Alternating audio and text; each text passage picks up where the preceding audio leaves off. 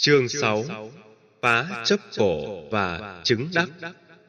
Giảng tại Chùa Xá Lợi Ngày 24 tháng 1 năm 2010 Phiên tả Phạm Văn Dũng.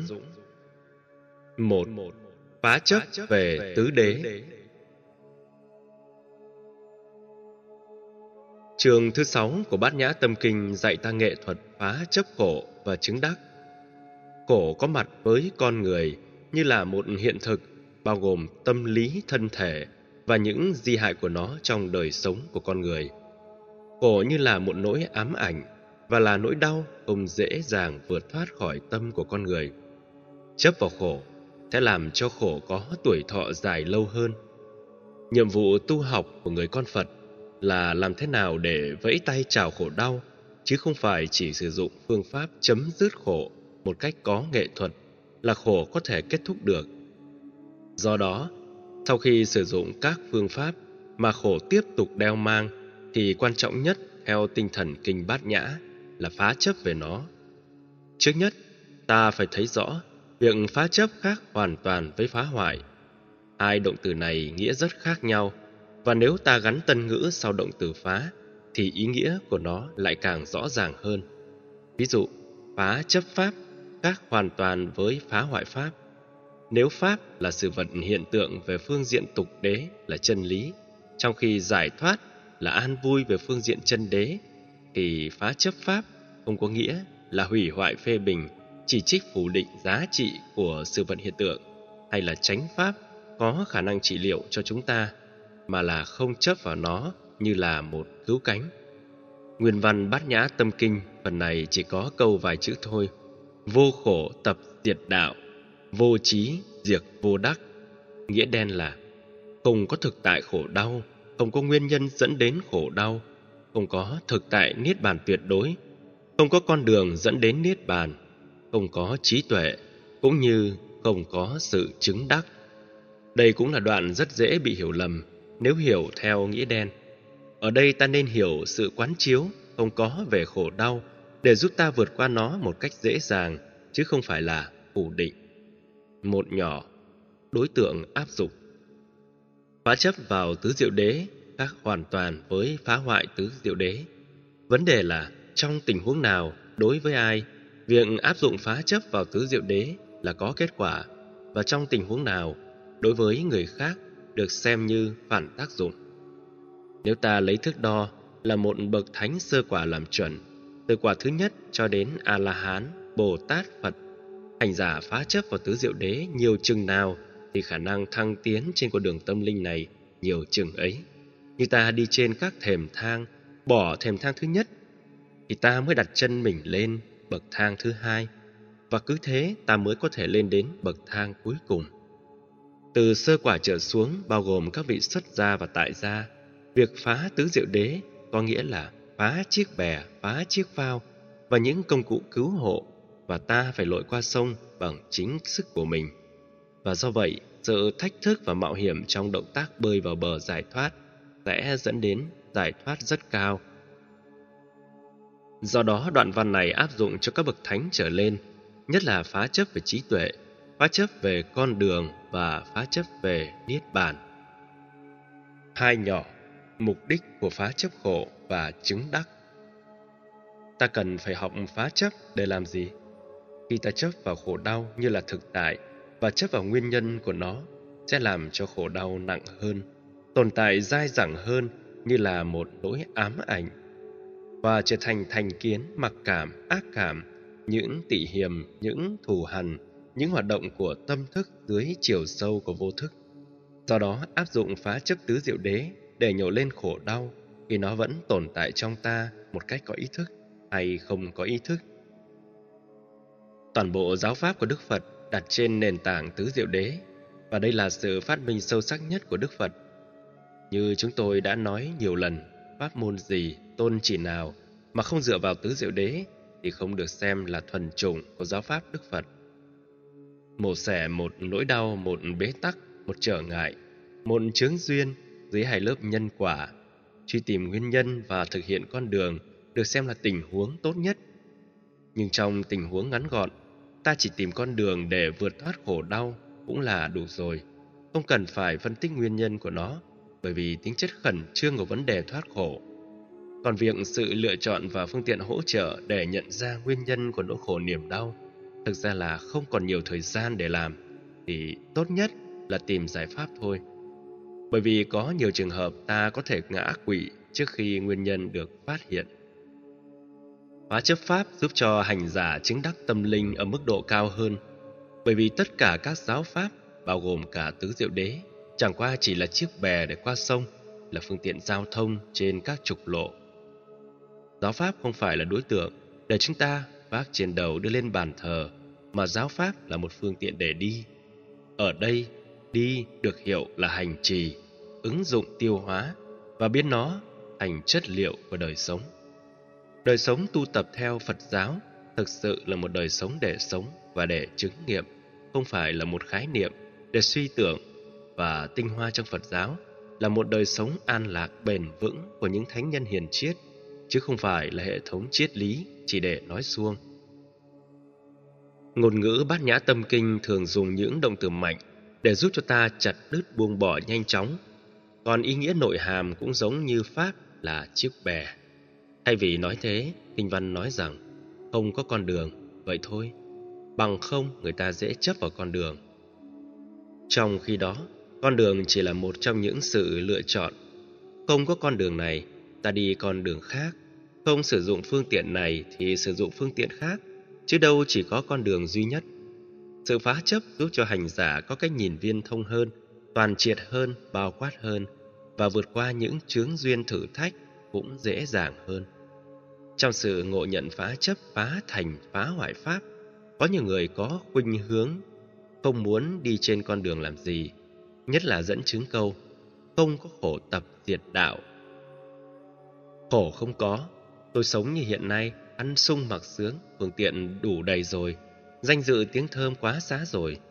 Đến với Phật giáo chủ yếu là để có hạnh phúc, mà hạnh phúc tôi có rồi, cần gì phải đến nữa. Đó là chấp và sự phá, trong khi phá chỉ là phương tiện, để chúng ta không chấp. Một khi chấp và sự phá, lại càng nguy hại hơn. Hoặc ai đó có thể dẫn chứng câu này cho rằng Đức Phật phủ định những gì Ngài đã truyền bá là không có con đường.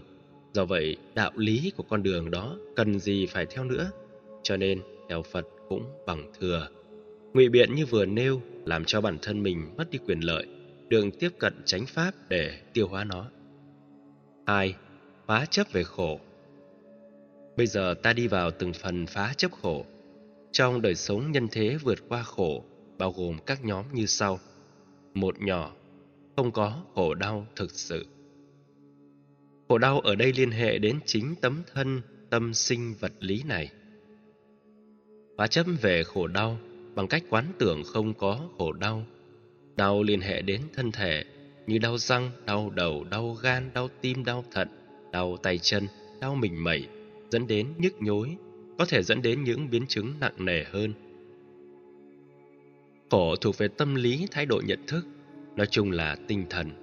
Và mối liên hệ giữa đau và khổ là hai chiều. Có những cái đau dẫn đến khổ, có những cái khổ dẫn đến đau và có những trường hợp khổ đau cùng hiện hữu. Khổ và đau nương nhau mà sinh trưởng. Áp dụng công thức phá chấp, không có khổ đau, ta phải thấy như thế này. Không có khổ đau như là một hiện thực đang diễn ra mặc dù khổ đau đang diễn ra như chúng đang là. Quán như thế không có nghĩa là bịt mắt, bịt lỗ tai để che đậy khổ đau, giấu giếm nó. Không phải thế, bởi vì việc thừa nhận nó như là một nỗi ám ảnh sẽ làm cho nỗi khổ đau tồn tại lâu dài, chỉ bằng quán tưởng trong đầu rằng khổ đau không thực có, thì sau một thời gian nó có thể thoát ra khỏi thái độ và hành động của con người. Lợi ích đầu tiên của việc quán không có khổ đau là người thọ khổ không quan trọng vấn đề có khổ đau, không cường điệu khổ đau và không bị khổ đau làm khủng hoảng mình. Tôi vào bệnh viện quan sát cách người thân chăm sóc các bệnh nhân sẽ thấy có những phản ứng trái ngược. Ví dụ, người con vỗ về, tội nghiệp ba quá, phải chăng con có thể chịu đựng thay ba được? Người cha đáp rằng, tấm lòng của con như thế là rất tốt, cha rất cảm động. Nhưng cha phải gánh hết những cái đau cho con, chứ đâu để con phải chịu thay cha. Bởi vì mong muốn nhất của cha là con được hạnh phúc, chứ không mong con gánh lấy những cái cha đang cảm nhận. Chỉ cần chừng đó sự quan tâm và đối thoại có thể làm cho người cha bớt đi đau nhất thời. Vĩ nhất ngoài cái đau, còn có người thân thương đứng kế bên mình, ủng hộ tinh thần giúp bệnh nhân vượt qua dễ dàng.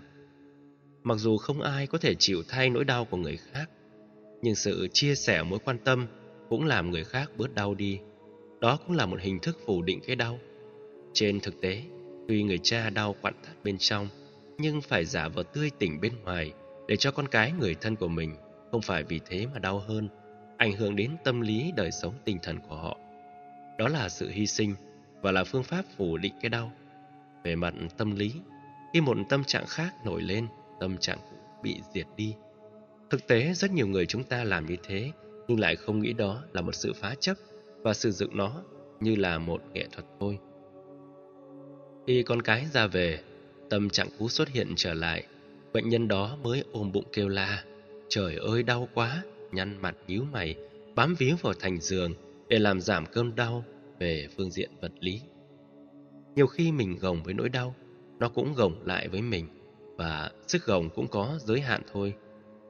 Do đó phương pháp phủ định nỗi đau chỉ tạm thời thôi, giống như uống thuốc giảm đau chứ không phải nhổ lên tận gốc rễ của nó. Dù sao đi nữa, nó vẫn được sử dụng như một công cụ trong tình huống ta chưa có giải pháp an toàn hơn. Người đang có bệnh mà nghĩ không có bệnh thì bệnh tật không đe dọa người đó được. Đó là sự thật. Đang đối diện với cái chết mà người đó thản nhiên như chưa có gì xảy ra, làm cho quãng đời còn lại có ý nghĩa hơn, sống hạnh phúc hơn, bình an hơn và cái chết đó sẽ dẫn đến sự tái sinh như ý. Đó là giá trị của việc quán không có khổ đau để vượt qua những bế tắc mà mình đang có. Trọng tâm của phương pháp phá chấp khổ đau trong tình huống này là gì? Đó là không thừa nhận khổ đau đang có mặc dù nó có thật. Thứ hai là không quan trọng những gì diễn ra với mình như là một nạn nhân. Trên thực tế ta đang bị thương, ta đang bị đau, bị khổ mà không nghĩ mình là nạn nhân thì cái khổ đau đó nó thoát ra bên ngoài nhẹ nhàng hơn.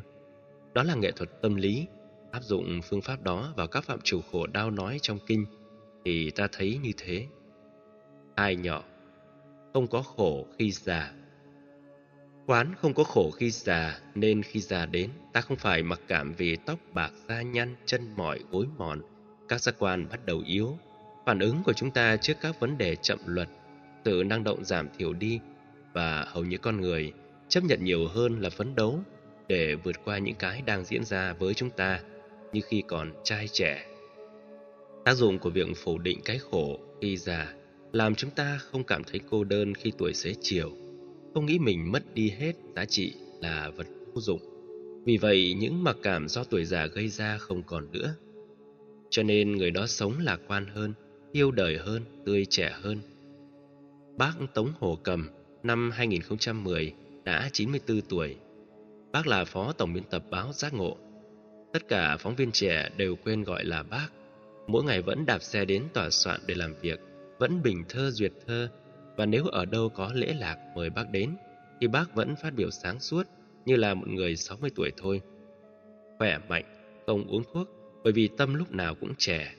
Bác không nghĩ cái già nó đến với mình còn người nào có thói quen cường điệu hóa cái già Mới 60 tuổi Mà trời ơi sao già quá rồi? Chỉ mới cái đau nho nhỏ Đã làm người đó đi không nổi, Bệnh chút xíu. Trời, bữa nay bệnh quá, Phải chỉ có tiền uống thuốc đỡ biết mấy, Làm cho bệnh hoành hành mình nhiều hơn. Ba nhỏ Không có khổ do bệnh tạo ra.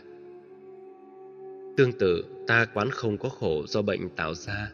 Nhờ đó ta có bản lĩnh đối diện sống chung hòa mình và đồng hành với khổ đau. Và không thấy khổ đau đang hành hạ mình. Bởi vì có những chứng bệnh nó đeo mình suốt đời. Có muốn hay không, nó vẫn là người đồng hành với mình thôi. Thay vì kháng cự nó dẫn đến sự nổi loạn rồi bực dọc căng thẳng, thì hãy xem nó như là cái bóng của mình. Và đừng quan trọng nó nữa. Vẫn điều trị bệnh, vẫn tập thể dục, vẫn điều tiết chế độ sinh hoạt vẫn làm hết tất cả mọi thứ mà bác sĩ giỏi hướng dẫn chúng ta. Nhưng đừng quan tâm là nó hết hay nó còn với mình. Nó hết thì tốt, mà không hết thì cũng không sao. Thái độ sống thoải mái như vừa nêu làm cho bệnh mau qua. Cho nên người tu trị bệnh dễ hơn người không tu, bởi vì không sợ chết. Họ không sợ bị bệnh dẫn đến cái chết, rồi cái bệnh vụt thoát ra lúc nào không hay nữa.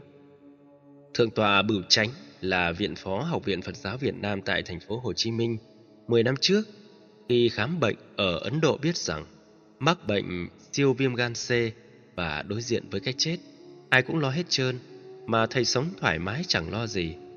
Lúc nào nó chết thì chết, ấy thế mà đến bây giờ vẫn sống vui vẻ. Cho nên, người nào sợ bệnh và sợ chết thì liền bị chúng đe dọa. Cái đau đôi lúc không nhiều lắm, nhưng nỗi khổ về cái đau đó làm cho người đó trở nên bạc nhược, bại hoại. Phủ định bệnh và chết khi đối diện với nó, hoặc khi ta đối diện với đau bệnh và chết của người thân, giúp ta có đủ khôn ngoan cần thiết để biến những khổ đau thành những hành động có phước báu mà theo kinh địa tạng là kẻ còn và người mất đều được lợi lạc. Việc thực tập phủ định khổ đau chủ yếu là để ta đạt được như thế thôi. Bốn nhỏ không có khổ do ái biệt ly. Thương nhau mà phải chia ly, quý mến vật nào đó mà nó lại bị hư hỏng, dẫn đến sự tiếc nuối và khó chịu lắm. Bây giờ ta quán không có khổ đau do ái biệt ly gây ra, thì khi thất tình, ta không bị khổ lụy về nó. Đôi lúc mình nghĩ là may mắn cuộc tình này cắt đứt ra làm đôi, chứ còn kéo dài, thì cả hai còn khổ đến mức độ nào. Tự an ủi như thế tự nhiên khổ hết. Nhiều chị em phụ nữ lại không thực tập được như vậy. Đôi lúc nhiều mối tình không xứng đáng với đức hạnh của người ấy và những gì người đó đã dành cho người tình của mình. Rồi người tình sang ngang làm cho tiếc nuối. Cứ hỏi, tại sao tôi tốt thế này mà người kia ứng xử bạc bẽo đến thế. Cứ tức và tiếc như thế để cái khổ nó đeo bám theo mình hoài. Lẽ ra mình phải cúng chuối, cúng ông địa để ăn mừng vì mình đã vẫy tay chào với khổ đau là được rồi. Còn phải chia ly với một người xứng đáng quả thật là tiếc. Nhưng Đức Phật dạy tiếc như thế vẫn là khổ đau thôi.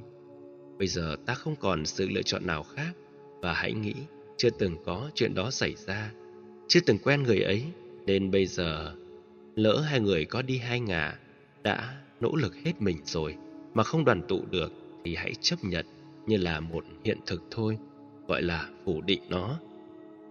Năm nhỏ, không có khổ do cầu bất đắc. Hoặc mình quán không có khổ do cầu bất đắc, tức là cầu mong mà không được toại nguyện.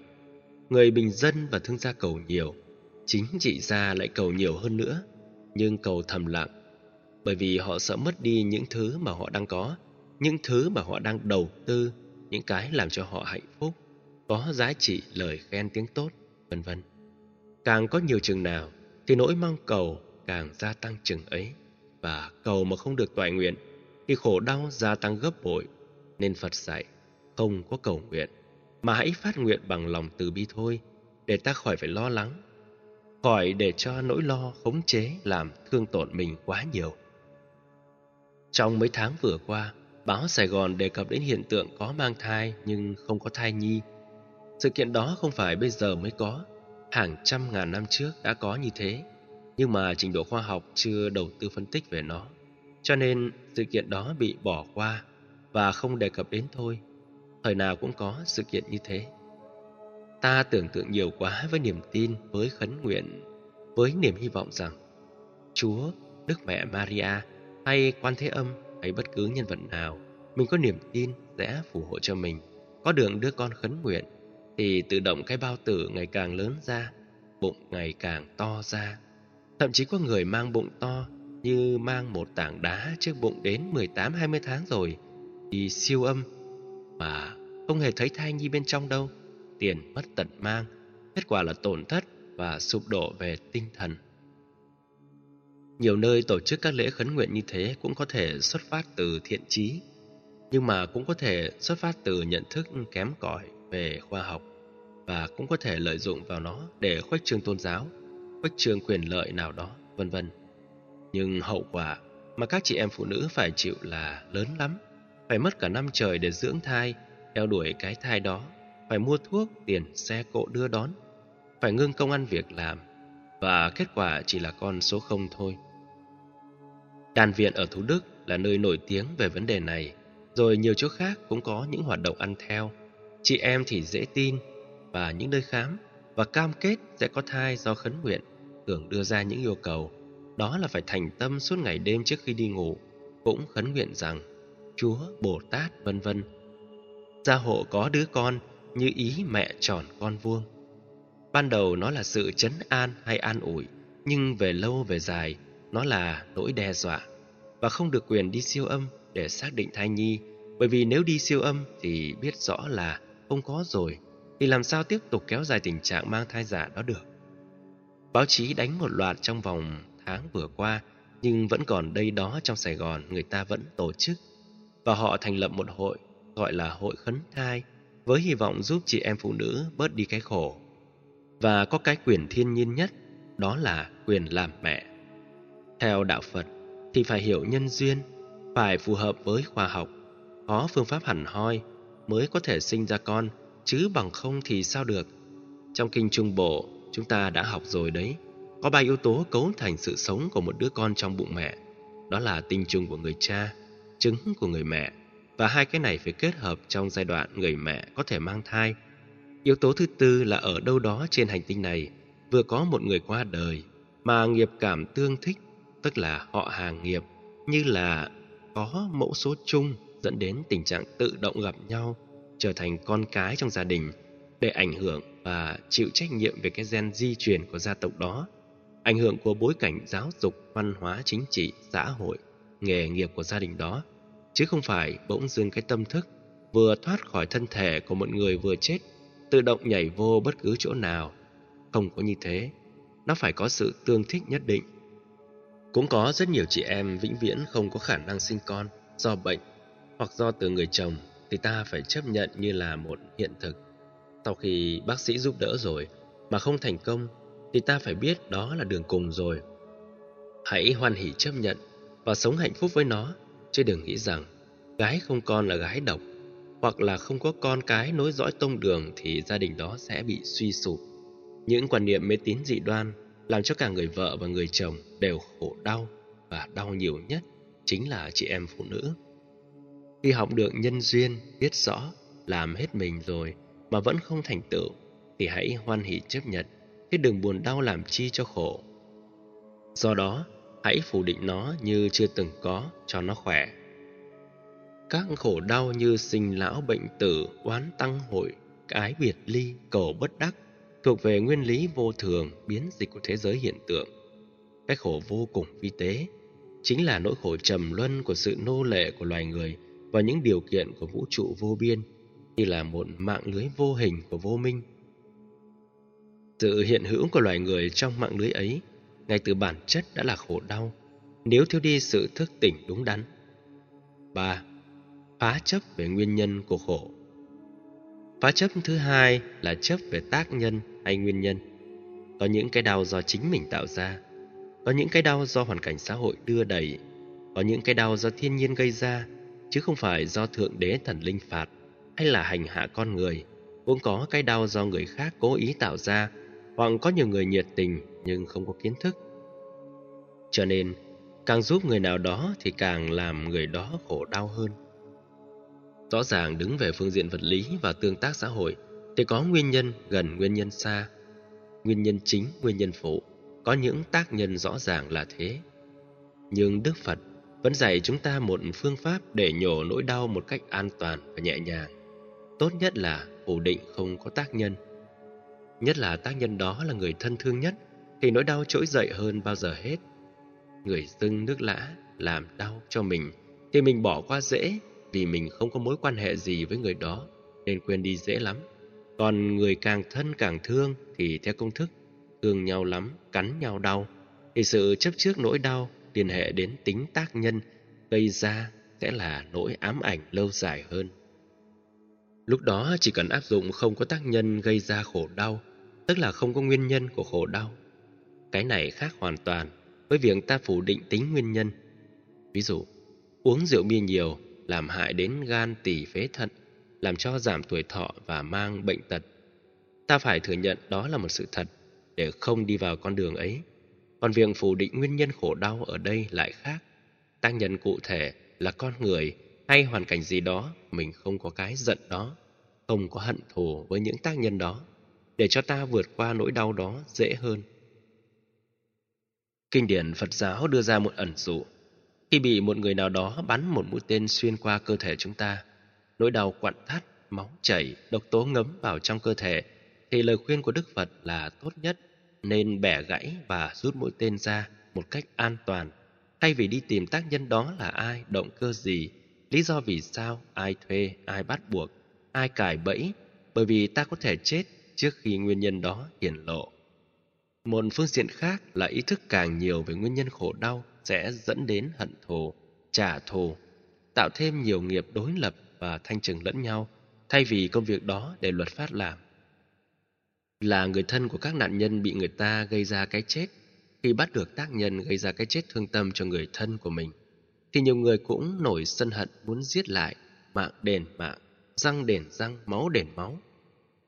Đó là một công lý dã man mà trong trường hợp này, tòa án phán quyết người giết người trả thù không kém gì người giết người vì mục đích xấu vậy.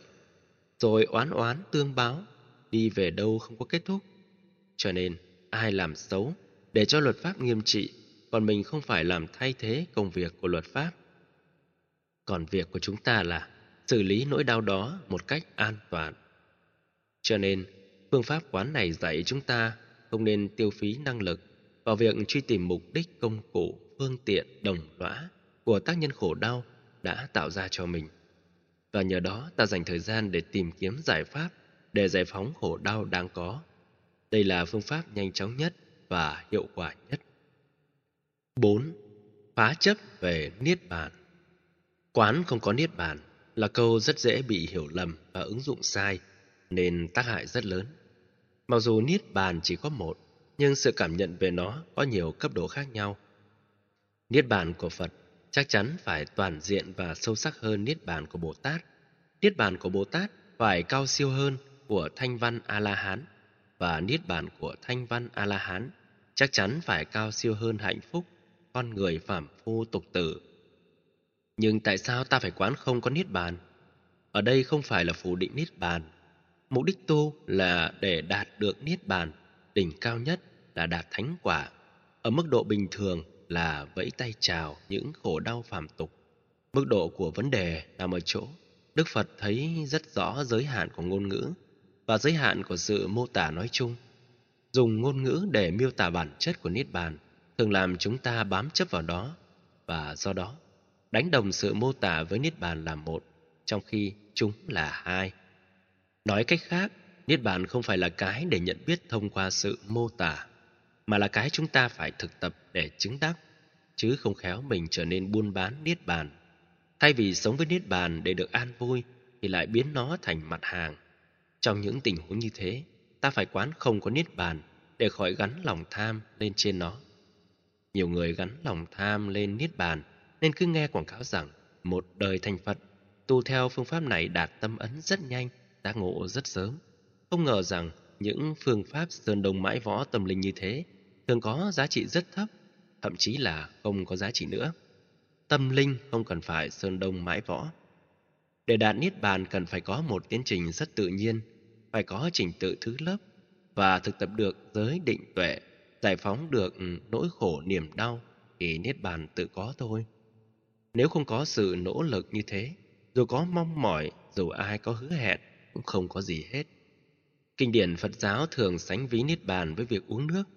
Cái hương vị của nước như thế nào, nóng hay lạnh thì tự người uống biết thôi. Việc mô tả chỉ giúp ta thấy được bóng dáng thôi, chứ không phải sự thật. Mô tả thường dẫn đến nhiều sự hiểu lầm, vì người ta hay đánh đồng hai cái gần giống nhau là một. Ví dụ, người có mắt miêu tả mặt trời giống như vòng tròn, giống như cái đĩa, ánh sáng phát ra liên tục, ngày lẫn đêm và không bao giờ tắt. Người chưa nhìn thấy mặt trời mà nghe mô tả như thế, khi tiếp xúc với một vật nóng nào đó có ánh sáng và có chút nóng lại tưởng là mặt trời, cho nên mô tả là làm giới hạn thực tại. Đức Phật dạy sự trải nghiệm giúp ta sống với nó một cách trọn vẹn hơn. Hơn là chỉ hưởng lấy sự mô tả của người khác mà bản thân mình vĩnh viễn không bao giờ có.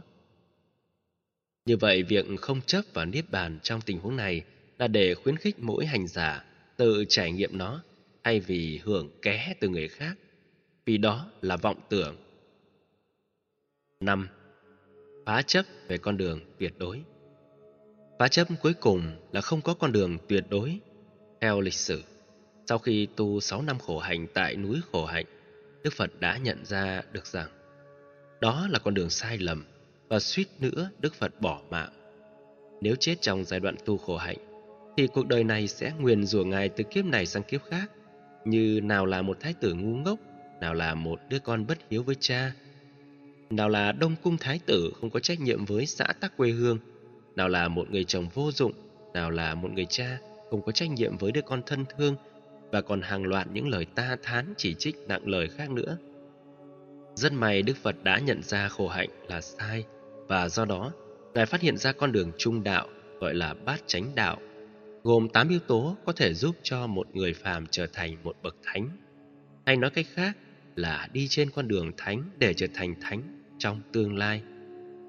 Tất cả các pháp môn Phật giáo đều dựa vào một hoặc nhiều yếu tố trong bát chánh đạo. Niệm Phật chỉ là một phần rất nhỏ của chánh niệm thôi. Thiền cũng là một phần rất nhỏ của chánh niệm.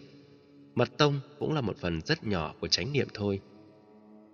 Do đó để việc thực tập các pháp môn có kết quả cao nhất thì ngoài việc thực hành theo tôn chỉ của pháp môn, ta phải thực tập các yếu tố còn lại của bát chánh đạo thì kết quả thực tập sẽ trọn vẹn hơn, nhanh chóng hơn. Ai không chịu khó đồng thời thực hành 8 yếu tố vừa nêu sẽ cảm nhận niết bàn chậm hơn, đó là quy luật nhân quả tự nhiên. Đức Phật không hứa hẹn, nhưng các tổ vì phương tiện hứa hẹn rất nhiều. Giữa lời hứa hẹn của các tổ và lời dạy nhân quả dứt khoát của Đức Phật, theo tôi, chúng ta chọn Đức Phật tốt hơn. Nói như thế không có nghĩa là phủ định các tổ, bởi vì tổ rất tâm lý. Khi nói khó khăn quá, đòi hỏi thực tập nhiều quá, nhiều người ngán. Muốn thực tập ít lại có kết quả nhiều. Cho nên, phải phương tiện hạ giáo pháp thấp xuống chút xíu để cho những người chưa có năng lực tự lập, đủ mạnh với quyết tâm cao, có thể đi một phần nào đó trên con đường còn hơn là không thèm đi cái gì hết. Ở đây Đức Phật không hề phủ định con đường Ngài khám phá là sai bằng cách là không có con đường, mà Đức Phật khuyên không nên chấp vào tính tác quyền phát minh con đường. Trong kinh tương ưng, Đức Phật sánh ví vai trò của Ngài như là người chỉ đường thôi, có nghĩa là thừa nhận con đường đã có sẵn. Có thể con đường đó chưa đẹp, gồ ghề, hơi nhỏ. Khi Ngài thấy được nó trước, Ngài tô bồi đắp cho nó rộng hơn, an toàn hơn, tránh ổ gà để người sau đi nhanh hơn và vẽ bản đồ chỉ nó một cách tường tận hơn. Và nếu ta đi trên con đường đã được Ngài kinh nghiệm trải qua, thì mức độ an toàn và sự cam kết đạt được điểm đích cuối cùng chắc chắn hơn. Điều này không có nghĩa là Đức Phật là tác giả của con đường. Đây là điều mà Ngài khẳng định rất rõ. Trong đêm tối, hãy tự thắp đuốc lên mà đi. Trong đại dương luân hồi, hãy tự lội vào bờ giải thoát. Như Lai chỉ là bậc đạo sư trên nguyên tắc. Đó là một phần phát biểu của Ngài trong Kinh Pháp Cú, rất phù hợp với giáo dục hiện đại. Người thầy dù là giáo sư viện sĩ, chẳng qua cũng là người hướng dẫn sinh viên của mình trở thành viện sĩ trong tương lai thôi, chứ không phải là tặng biếu những kiến thức mình có cho sinh viên bằng cách lấy não của mình nạp vào não sinh viên để có sự thông minh. Chuyện đó không thể làm được dẫm theo lối mòn là cách tệ hại nhất phá vỡ tiềm năng sẵn có. Cống cao ngã mạn cho mình là nhất cũng là một phương cách đối lập phá vỡ tất cả những năng lực mình có thể thực hiện được. Hai thái cực này cần nên tránh. Con đường trung đạo của Đức Phật là dựa vào những gì đã có để làm những cái hay hơn, sâu sắc hơn, có giá trị hơn, đóng góp nhiều hơn trong thời gian ngắn hơn và tác dụng của nó bao quát hơn. Cứ mỗi một giai đoạn đi qua thì các phát minh khoa học càng tân tiến hơn và con đường tâm linh cũng như thế. Nhưng đừng bao giờ nghĩ mình là tác giả của những phát minh đó, bởi vì không bao giờ có kiến thức hoàn toàn mới, không bao giờ có khám phá hoàn toàn mới. Nó dựa trên giả thuyết A b c suy luận tổng hợp quy nạp loại suy trải qua nhiều thí nghiệm ta tìm được cái người khác chưa biết chưa công bố chưa đăng ký tác quyền mà ta gọi là mới hoàn toàn nhưng thực ra nó chỉ mới một phần nào đó thôi ngạn ngữ cổ la mã nói rằng, chẳng có gì là mới dưới ánh mặt trời. Việc giành tác quyền hoàn toàn trên một phát minh nào đó là hoàn toàn sai lầm chấp ngã. Đức phật dạy nên phủ định tính tác giả của con đường để ta không đòi hỏi quá mức về những gì mình đã đóng góp. Tinh thần vô ngã trong phụ sự sẽ làm cho giá trị đóng góp ngày một cao hơn. Chính vì thế, đức phật nói trong kinh viên giác, trong 49 năm ta chưa hề nói một lời nào. Đây không phải là sự mâu thuẫn, mà là sự xác định rõ là chân lý là của chung. Đức phật có ra đời hay không thì chân lý vẫn là thế thôi. Quá khứ cũng vậy, hiện tại cũng vậy, và tương lai không có gì thay đổi. Chân lý có quy luật của nó. Sinh già bệnh chết là quy luật, không ai có thể phủ định được. Trước đức phật, cũng có người cảm nhận được như thế, nhưng không nói ra bằng ngôn ngữ sau đức phật, có người chưa hiểu phật, nhưng cũng cảm nhận được quy luật đó. Trước đức phật hàng nghìn tỷ năm, các đức phật quá khứ cũng phát hiện ra như thế thôi. Cho nên đức phật chỉ nói rằng, ngài chỉ là trở về nhà chân lý có sẵn, sống phù hợp với quỹ đạo của nó thôi. Trong thế gian, ta có thói quen tán dương khích lệ tinh thần đóng góp của những cái mới nên thừa nhận tính tác quyền những quỹ đạo của mặt trời, mặt trăng, các thiên thể đã có sẵn trong vũ trụ. Không phải các nhà khoa học tạo ra nó, mà chỉ có công tìm ra nó thôi. Nên vẫn được trao tác quyền và được đặt tên theo người đã tìm ra nó đầu tiên. Trong y khoa cũng vậy, có những loại vi trùng được đặt theo tên người phát hiện ra nó. Phủ định chứng đắc là con đường tuyệt đối, để ta dung thông với các pháp môn hơn, chứ không có nghĩa rằng không có con đường, không có bát chánh đạo không có tránh kiến, tránh tư duy, tránh nghiệp, tránh mạng, tránh tinh tấn, tránh niệm, tránh định. Phủ định chính là không chấp vào nó, vì con đường chỉ là phương tiện để ta đi đạt tới mục đích ở trên con đường hay cuối con đường. Ta có thể lý luận thế này, niết bàn không được tạo ở cuối con đường, nhưng đi trên con đường ta sẽ được niết bàn. Ngôi nhà trên con đường không phải là quả, do con đường tạo ra nhưng đi đúng đường, ta sẽ đến được ngôi nhà ta muốn đến. Cây cỏ vật trang sức nằm dọc hai bên đường không phải là kết quả trực tiếp từ con đường, nhưng đi theo đúng con đường đó, ta sẽ thấy cảnh vật này hiện bày. Như vậy, con đường chỉ là phương tiện để ta cảm nhận được cái ta cần. Để ta đạt được cái ta cần phải có. Con đường là tác nhân, còn cái ta cần là kết quả. Hai cái đó khác nhau hoàn toàn đó là sự phá chấp về con đường chứ không phải là phủ định về nó 6. Phá chấp về trí tuệ Một nhỏ Phá chấp không có trí tuệ Trí tuệ được Đức Phật sánh ví trong kinh ở mức độ đơn giản là lửa con đom đóm về đêm, ở mức độ khá hơn là ánh đuốc trong đêm tăm tối, và khá hơn nữa là vầng mặt trăng vào rằm hay mùng một. Mức độ cao nhất là vầng thái dương chiếu soi suốt ngày đêm, không phút giây ngừng nghỉ cho đến khi nó lụi tàn thì thôi. Cho nên khái niệm không có trí tuệ không có nghĩa là phủ định vai trò soi sáng của trí tuệ. Ta có thể hiểu theo nghĩa bóng như thế này. Ví dụ lúc ta mới học một điều gì đó, ta tiếp thu kiến thức nhiều hơn một chút. Như học đến lớp 12, ta thấy kiến thức rộng hơn lớp 11. Lên đến đại học, chúng ta có tầm hiểu biết rộng hơn lớp 12. Có bằng tiến sĩ, ta thấy kiến thức của mình sâu hơn cử nhân nhiều. Nhưng những người có kiến thức chân chính thấy rằng kiến thức của họ chẳng là gì so với vũ trụ bao la này. Kiến thức là một phương diện ứng dụng, mặn dụng của vô trí. Càng biết nhiều chừng nào thì càng thấy mình ngu và thiếu kiến thức chừng đó. Người không biết thì thấy cái gì mình cũng biết nên hay làm liều. Có cái nhìn thiển cận chủ quan.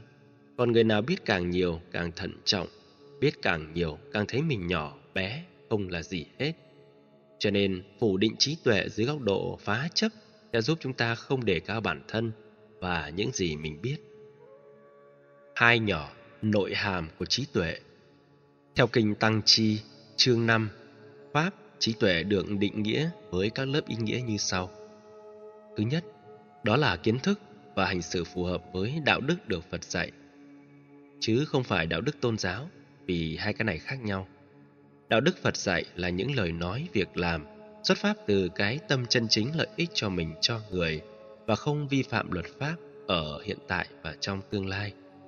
Có những cái ta tưởng nó tốt trong hiện tại nhưng sau đó không còn tốt nữa thì điều đó không phải là đạo đức Phật giáo. Cái chuẩn mực thước đo về đạo đức Phật giáo như vừa nêu bao quát hơn.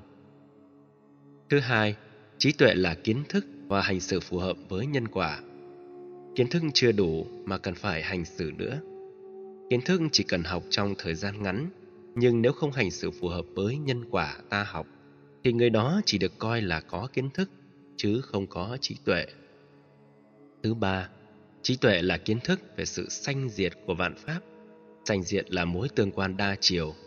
Có kiến thức như thế, thì ta không còn thấy có nguyên nhân đầu tiên, có thượng đế và các thần linh, không phải là tác nhân của hên xui may rủi, hạnh phúc khổ đau, mà tất cả đều là tương quan đa chiều mà hành động nghiệp của chúng ta đóng một vai trò quan trọng.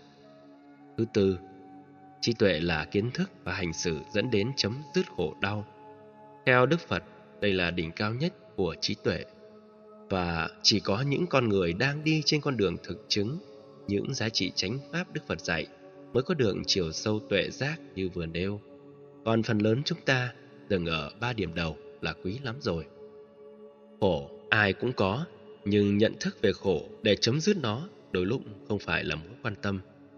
Có người biết mình đang mắc chứng bệnh rất là nặng, nhưng làm liều. Lúc nào chết thì chết, điếc không sợ súng, vui không sợ lở. Nghĩ rằng, thôi thân phận mình cũng vô dụng rồi. Uống thêm rượu, ăn thêm độc tố, anh hạn nó đến lúc nào chết thì hay.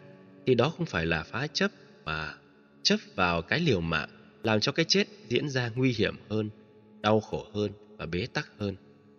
Trong kinh Đức Phật xác định, xưa cũng như nay, từ lúc thành đạo dưới cõi Bồ đề đến lúc dư nhập niết bàn, Như Lai chỉ tuyên bố hai nội dung. Thứ nhất, chỉ vẽ ra đâu là mặt mũi của khổ đau. Thứ hai, dạy con đường chân chính và ngắn nhất để đạt hạnh phúc.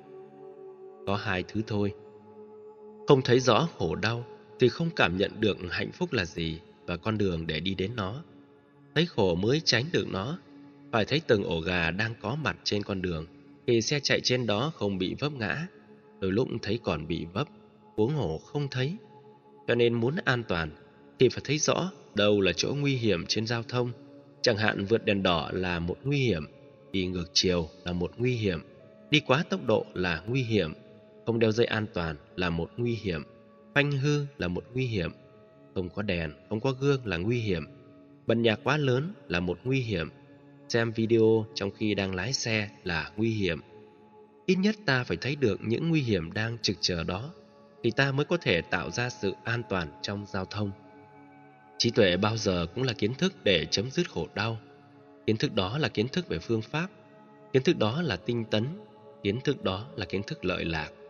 Thói quen của ý thức là luôn luôn tích cóp vay mượn và thỏa mãn trên sự tích cóp vay mượn kinh nghiệm của người khác truyền lại thông qua giáo dục hay từ nghiên cứu tự học của từng con người. Không khéo việc tích cóp vay mượn kiến thức đó sẽ trở thành một trở ngại thực sự. Có những sự tích cóp kiến thức thì có lợi. Ví dụ nói, đi đêm có ngày gặp ma và mọi người nhớ nằm lòng nên không dám đi đêm và không gặp tai nạn, không bị rượt dọc, không bị cưỡng bức, không bị cạm bẫy, không bị người ta hại, vân vân. Đó là theo nghĩa đen. Còn nghĩa bóng đi đêm là làm những chuyện phi pháp, làm chuyện mờ ám. Mà gặp ma là có nghĩa là bị luật pháp truy tố, bị sở gáy, bị trừng phạt tù đầy, bị xã hội ruồng bỏ, cô lập khinh bỉ, chỉ trích, vân vân. Dù lấy nghĩa đen hay nghĩa bóng, thì câu tích lũy kiến thức từ câu đi đêm có ngày gặp ma bao giờ cũng tốt cho con người. Có nhiều loại tích lũy kiến thức không có lợi gì hết. Do đó nếu phải tích góp kiến thức thì chỉ nên tích góp kiến thức có lợi thôi, có lợi về phương diện đạo đức và hạnh phúc, không có hại cho bản thân và hại người khác, chứ đừng nên chứa hết tất cả mọi thứ kiến thức. Có nhiều kiến thức trở thành rác rưởi và có nhiều kiến thức trở thành vô dụng. Trong học đường cũng thế, để trở thành cử nhân sinh viên phải mất trung bình 4 năm và trong đó có rất nhiều kiến thức được dạy từ đời này sang kiếp khác và trong thực tế không có chỗ sử dụng nào hết. Nhưng phải học để có kiến thức nền tảng giúp cho người đó suy luận, tìm kiếm phát minh những cái mới, mặc dù thấy cũ xích và đôi khi vô ích nhưng vẫn phải học. Có những cái mắt thấy tai nghe, mũi ngửi, lưỡi nếm hoàn toàn có hại mà ta có thói quen cứ tiếp tục. Do vậy, người ta phải giải phóng nó đi bằng cách phủ định không có kiến thức, ta chẳng biết những thứ này còn hơn. Biết những chuyện xấu tiêu cực rác rưởi, chuyện phiền não thị phi làm cho mình tập nhiễm khổ đau dày đặc hơn. Những kiến thức tích tập khiến con người trở nên cống cao ngã mạn, đường đạo Phật gọi là thế trí biện thông nạn. Nghĩa là trở ngại do biết quá nhiều mà không đem lại giá trị sử dụng cho mình và cho người. Người biết nhiều cái xấu của người khác cũng dễ dàng bị hại vì người đó trở thành mối đe dọa. Ổn định trí tuệ và phương diện phá chấp giúp cho người có kiến thức sâu rộng không tự cao, không cho mình là số một nên thái độ sống của người đó rất hài hòa. Đi đến đâu cũng đắc nhân tâm, không có khoảng cách trong giao tiếp, dù là vô hình hay cụ thể, nên người đó dễ dàng vẫy tay chào những chướng ngại do kiến thức tạo ra. 3. Đỉnh cao của trí tuệ Đỉnh cao nhất của trí tuệ là trí tuệ vô sư. Đức Phật được gọi là một bậc vô sư trí, tức là tuệ giác của Ngài không do bất cứ một vị thầy nào tạo nên. Khi tất cả mọi người đạt thành Phật, thì năng lực vô sư trí đó đều đồng đều với nhau. Phần lớn chúng ta học là kiến thức có thầy, hay kiến thức do mình trải nghiệm trên những kiến thức đã được công bố, còn kiến thức về tứ diệu đế bát chánh đạo ngay thời điểm Đức Phật tìm ra chúng thì chưa có ai biết, nên được gọi là trí tuệ vô sư. Đó là đỉnh cao nhất của trí tuệ mà theo đạo Phật gọi là vô sư trí. Gọi gọn lại là vô trí, chứ không phải là người mất trí hoặc không có trí khôn, không còn cảm nhận gì ngoài hệ thần kinh thực vật. Tu mà để trở thành như thế thì tu làm gì? 7. Phá chấp sự chứng đắc Cuối cùng, Phá chấp không có sự chứng đắc. Trí tuệ là con đường ngắn nhất để dẫn đến chứng đắc đạo quả, sự an vui hạnh phúc. Việc phá chấp vào chứng đắc giúp chúng ta chứng đắc cao hơn, toàn triệt hơn. Hiểu theo ý tuyệt đối thì tất cả mọi thứ đã có sẵn rồi. Người phát minh chỉ việc tìm kiếm sắp xếp lại theo một trật tự nào đó để cho người khác cùng đạt được thông qua sự chia sẻ và giáo dục thôi. Người nào tâm đắc quá nhiều vào thành quả mình đạt được, dễ ngủ quên trên chiến thắng và dẫn đến nhiều hậu quả sau này. Câu chuyện rùa và thỏ là một bài học. Họ có ý niệm mình là người chiến thắng vì nhanh chân lẹ tay, sức lại mạnh, mà sức lại dẻo dai. Nên không phải lo, có thể ngủ vài ba ngày, khi nào thích thì đi, cũng có thể về tới đích sớm hơn rùa nhiều lần. Chú rùa biết thân phận mình bỏ từ từ chậm rãi đều đặn, không có giải đãi, không ngừng nghỉ, nên kết quả về trước chú thỏ. Người có sở đắc nhiều chừng nào thì thỏa mãn nhiều chừng ấy, để ngăn không cho các vị xuất gia không rơi vào chủ nghĩa thỏa mãn khi chứng đắc. Đức Phật yêu cầu ai thi thố thần thông là phạm giới, tuyên bố rộng về nó là vi phạm giới đã đành, nhưng nếu có thật mà thi thố để người khác say mê mình, tôn vinh mình, và có thể xem thường những người còn lại cũng là phạm giới. Chiều sâu của Đức Phật rất ấn tượng ở chỗ việc thi thố nhiều phép màu có thể dẫn đến chủ nghĩa thần tượng cá nhân, mà đó là mối đe dọa nguy hại trong tôn giáo. Đức Phật muốn chúng ta đến với đạo Phật bằng chánh pháp, đó là giá trị cao nhất được người trí tán thán thiết thực trong hiện tại, mà lại không bị giới hạn trong thời gian, có lợi lạc trước mắt và lâu dài toàn thiện ở đoạn đầu, toàn thiện ở đoạn giữa và toàn thiện ở đoạn cuối, chứ không phải là đầu tốt và đuôi xấu. Do đó, việc thần tượng hóa cá nhân qua những năng lực đặc biệt của người đó mà ở người khác không có, ta dễ bị sụp đổ niềm tin nếu sau đó ta phát hiện ra điều gì không hay ở người này. Thì hầu như ta vẫy tay chào với chánh pháp, ngạn ngữ có câu, sau lưng thần tượng nào cũng có bụi răng. Phải lấy chánh pháp làm thầy đó là tiêu chí mà Đức Phật dạy. Tất cả các vị xuất gia cũng phải thế. Dĩ nhiên người xuất gia và người tại gia nào cũng có một vị thầy quy y. hướng dẫn mình vào con đường tâm linh và chúng ta vẫn phải nhớ ơn biết ơn như Phật đã dạy. Nhưng không nên thần tượng hóa người thầy. Ta vẫn tôn kính, vẫn nhớ ơn, vẫn đền ơn, nhưng sự thần tượng hóa sẽ dẫn đến mê tín. Có rất nhiều điều nguy hại từ sự thần tượng hóa đã từng xảy ra trong lịch sử. Đức Phật thấy rất rõ điều đó, nên yêu cầu ta không nên rơi vào tình huống như thế. Ai cho mình chứng đắc nhiều, thì người đó bị tẩu hỏa nhập ma, nhiều người tu tốt bài bản mẫu mực, nhưng nghĩ rằng chỉ mình chứng thôi, còn thiên hạ không ai chứng hết. Nên trương bản tuyên bố trong các sách và băng đĩa giảng là đây là nơi đào tạo A-la-hán, đây là nơi đào tạo người chứng đắc. Hiện tượng này đã xảy ra, nếu để ý, quý vị sẽ thấy. Theo giới luật, đạo Phật thì không được làm như thế. Giả sử mình có chứng đắc thật, cũng không đi quảng cáo. Hãy để cho người ta tự cảm nhận thôi. Không cần phải tạo ra những scandal làm gì. Người không có thật ưa quảng cáo, còn người có thật lại không ưa quảng cáo. Ai tuyên bố mà không có sự thật về sự chứng thánh thì vi phạm giới nặng thứ tư, đó là vọng ngữ, bị trục xuất ra khỏi tăng đoàn và từ đó không được phép trở thành người tu lần thứ hai. Đó là khung hình phạt nặng nhất mà Đức Phật quy định. Có một số người có ảo giác rằng mình được chứng đắc hoặc bị hoang tưởng về chứng đắc thì lại khác. Trong giới luật có bất si tỷ ni, đó là biểu quyết ba lần theo đa số là người đó không còn chứng bệnh hoang tưởng và si mê nữa. Nên từ nay, nếu người đó còn vi phạm vào những tuyên bố như trên, cho rằng mình bị chứng bệnh tâm lý hay tâm thần, mà được quyền làm điều xấu, điều quấy, thì người đó bị trục xuất, không có dung tha. Quy định bất si tỷ ni này nhằm tránh tình trạng lợi dụng khi làm bậy làm sai. Có ai nói đến thì cho rằng tôi bị tâm thần, lúc đó tôi không khống chế tâm tôi được, nên hãy hoan hỉ bỏ qua cho tôi.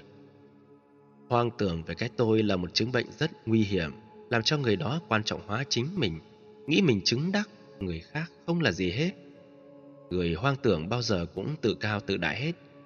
Chánh pháp của Đức Phật không dạy người ta như thế, nên ta có thể lấy đây làm thước đo, chỗ nào quảng cáo sự chứng đắc nhiều là chỗ đó dởm hết, chỗ nào cho là thánh, là thần, là Phật đều dởm hết. Đức Phật di huấn lúc cuối cuộc đời của Ngài là Hãy lấy chính pháp làm thầy hãy lấy đạo đức làm thầy. Chứ Ngài không nói hãy lấy sự chứng thánh làm thầy hay chứng đạo làm thầy, hoàn toàn không có. Do đó, có ai nói họ chứng đạo, có sao đâu, họ chứng chứ mình có chứng đâu mà mừng làm gì, để cho họ không có thần tượng cái đó. Ta tu tập giải phóng nỗi khổ niềm đau, nhưng không có thần tượng trên sự chứng đắc. Cái gì mình dụng tâm nhiều quá, đôi lúc nó bị lạc quẻ, các tổ Trung Hoa đưa ra câu như thế này. Hữu ý bồi hoa hoa bất phát, vô tâm tháp liễu liễu thành lâm. Có nghĩa là có dụng ý trồng hoa thì hoa lại không trổ, không bận tâm với liễu, thì liễu thành rừng xanh tươi. Ít ra về phương diện tâm lý ta không bị sức ép, còn về phương diện hiện thực, quý vị áp dụng sẽ có kết quả thật. Ví dụ người nào muốn làm đẹp cho chính mình thì đừng quá bận tâm bởi vì bận tâm nhiều trở thành áp lực và do đó da mình không được đẹp căng thẳng nhiều làm mình bị già. Cứ sống an lạc ngủ sớm, dậy sớm, tập thể dục, ăn uống đều, không đưa những độc tố chất nóng vào trong cơ thể, tâm hoan hỷ buông xả, rộng lượng tha thứ thì tự động cơ thể mình trở thành đẹp. Không muốn nó cũng đẹp. Vọng cầu càng nhiều thì càng bị vướng bận nhiều, vướng bận nhiều. Thì nỗi sợ hãi thầm lặng trong vô thức nhiều. Và ta không thể nào đạt được cái ta muốn. Nếu lấy bộ phim hay chuyện Thiên Long Bát Bộ làm ví dụ, thì hai nhân vật sau đây rất là ấn tượng. Người cầu thì không được, còn người không cầu lại chứng đắc. Mộ Dung Phục là một người rất yêu nước, nhưng cực đoan, lúc nào cũng đau đáu muốn phục hưng nước Đại Yên. Cho nên phải sử dụng hết tất cả mưu mô trước quỷ và kết quả là ông trở thành ngụy công tử, ai cũng sợ. Nghe đến tên là người ta giận tóc gáy xanh ra mặt, muốn trốn cho bình an vô sự. Ông không từ một mưu mô nào để đạt được kết quả. Mặc dầu mục đích ông hướng đến là tốt, nhưng phương pháp ông áp dụng là sai. Kết quả là ông trắng tay trong tác phẩm Thiên Long Bát Bộ và cuối cuộc đời chết trong sự điên loạn vì mưu tính nhiều quá, lại không có kết quả gì hết. Nhân vật đối lập với ông là đoàn dự, là thái tử không thích võ, dù là con nhà võ, không thích ngai vàng, chỉ thích ngao du sơn thủy thôi, không màng con đường hoạn lộ, lại tình cờ có được bí quyết võ công. Một lần ông bị thủ nhân ra vào hang đá để bảo vệ khí tiết, ông nuốt con cóc động mãng cổ, suýt chết, nhưng lại được khả năng hút nội công của đối phương mà không làm cho người đó chết, đưa tất cả những thần công đó vào trong cơ thể của mình. Dĩ nhiên đây là câu chuyện giả tưởng không có thật, nhưng ý nghĩa câu chuyện rất hay. Sau đó ông lại học được lăng ba vi bộ, tức là môn võ công uyển chuyển nhanh như sấm chớp để tránh đòn độc chiêu của đối phương. Rồi tại chùa Thiên Long, ông lại may mắn học được lục mạch thần kiếm, là võ công đệ nhất thiên hạ. Một mình ông sở hữu được những võ công cao cường nhất thiên hạ, nên cuối cùng được làm vua nước đại lý và đạt được tất cả mọi quyền thế, thứ mà trong thực tế ông không muốn. Tình cờ mà được thôi. Đừng nên mưu tính quá, nhân gian thường có câu, người tính không bằng trời tính. Mặc dù có vẻ tiêu cực ở chỗ chấp nhận mọi thứ do Thượng Đế ăn bài, có số phận hết rồi, tính cũng không làm gì được, hãy để cho vận mệnh của mình ra sao thì cứ ra. Dù sao câu ấy cũng có nghĩa bóng là vọng cầu mà không có tránh tâm thì không có kết quả. Vọng cầu mà không tương thích về nhân quả thì không trở thành hiện thực. Đạo phận dạy ta cứ làm tất cả, làm có phương pháp bằng tấm lòng, nỗ lực hết mình, đừng bận tâm về kết quả. Rồi nó sẽ đạt được thôi. Đó là sự phá chấp về sở đắc. Phá chấp như thế không có nghĩa là mình không chứng đắc được gì hết. Thậm chí trên thực tế có thể đắc cao hơn, đạt được mức cao hơn. 8. Kết luận Lục tổ Huệ Năng chủ trương Vô niệm, vô tu, vô chứng Vô niệm là tâm mình không dấy lên ý niệm nhị nguyên, thương ghét hận thù, bạn và thù, ta và người, và dung thông với mọi thứ, nên thoát ra khỏi mọi sự đối lập, đời.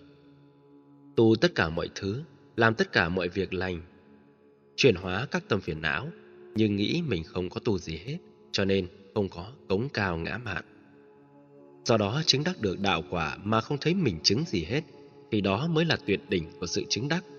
Còn không, dễ dàng cho mình là số một, và những người khác là số một từ dưới đếm lên, dầu là ám chỉ hay là công khai. Nói tóm lại, câu tuyên bố của Đức Phật trong Bát Nhã Tâm Kinh không có khổ tập diệt đạo, không có nghĩa là phủ định tứ diệu đế, không có trí tuệ, không có chứng đắc. Không có nghĩa là phủ định trí tuệ mà Ngài đã khám phá, phủ định sự chứng đắc mà Ngài đã thành tựu, cũng như mong mỏi và hướng dẫn chúng ta cùng đạt được như thế. Đây là sự phá chấp, giúp chúng ta đạt được những giá trị an lạc, hạnh phúc, bình an hơn.